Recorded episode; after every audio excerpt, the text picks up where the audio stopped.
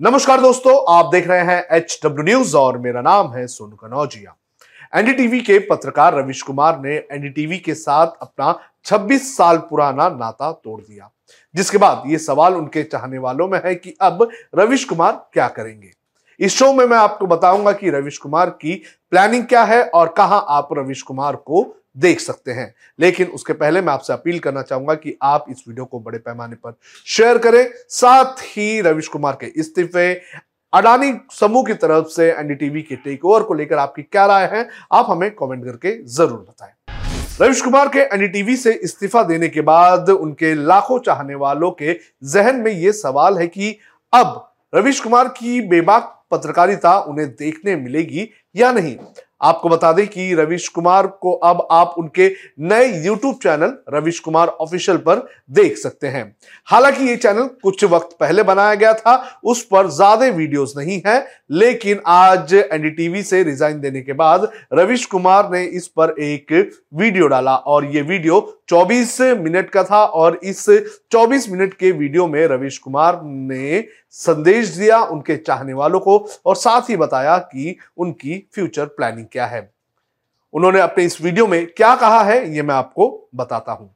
Video में रविश कुमार ने कहा कि, भारत में पत्रकारिता का स्वर्ण युग कभी था ही नहीं, लेकिन आज के दौर की तरह भस्म युग भी नहीं था, जिसमें पत्रकारिता पेशे की हर अच्छी बात भस्म हो जा रही है।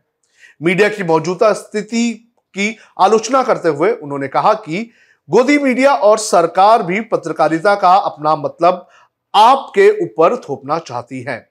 इस वक्त अपने संस्थान को लेकर कुछ खास नहीं कहूँगा, क्योंकि भावुकता में अपने तटस्थ नहीं रह सकते हैं।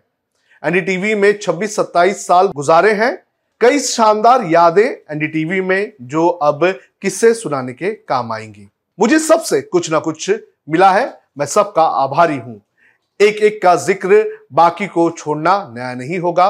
बेटी विदा होती है तो वो दूर तक पीछे मुड़कर अपने मायके को देखती है। मैं उसी स्थिति में हूँ। एनडीटीवी में अपनी शुरुआत का ज़िक्र करते हुए रवीश कुमार ने बताया कि वो अगस्त उन्नीस में एनडीटीवी से औपचारिक रूप से अनुवादक के तौर पर जुड़े थे, लेकिन उससे पहले काफ़ी समय तक यहाँ चिट्टियाँ छाटने का काम भी किया।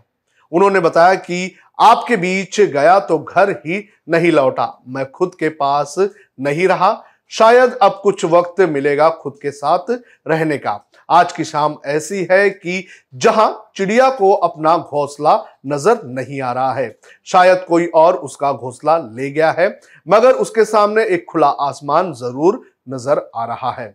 उन्होंने आगे कहा कि भले ही उन्होंने चिट्ठियाँ छाटी, लेकिन इसके लिए उनसे सहानुभूति ना रखी जाए, क्योंकि मैं उनकी तरह नहीं हूँ। जो बात करते हैं, चाय बेचने की और उतरते हैं जहाज़ से। अपने संघर्ष को महान बताने के लिए मैं ऐसा नहीं कर सकता। रविश ने आगे कहा कि, मेरे आगे दुनिया बदलती रही, मैं टेस्ट मैच के खिलाड़ी की तरह टिका रहा। पर अब किसी ने मैच ही खत्म कर दिया है। इसे टी ट्वेंटी में बदल दिया गया है। जनता को चवन्नी समझने वाले जगत सेठ हर देश में है, इस देश में भी है।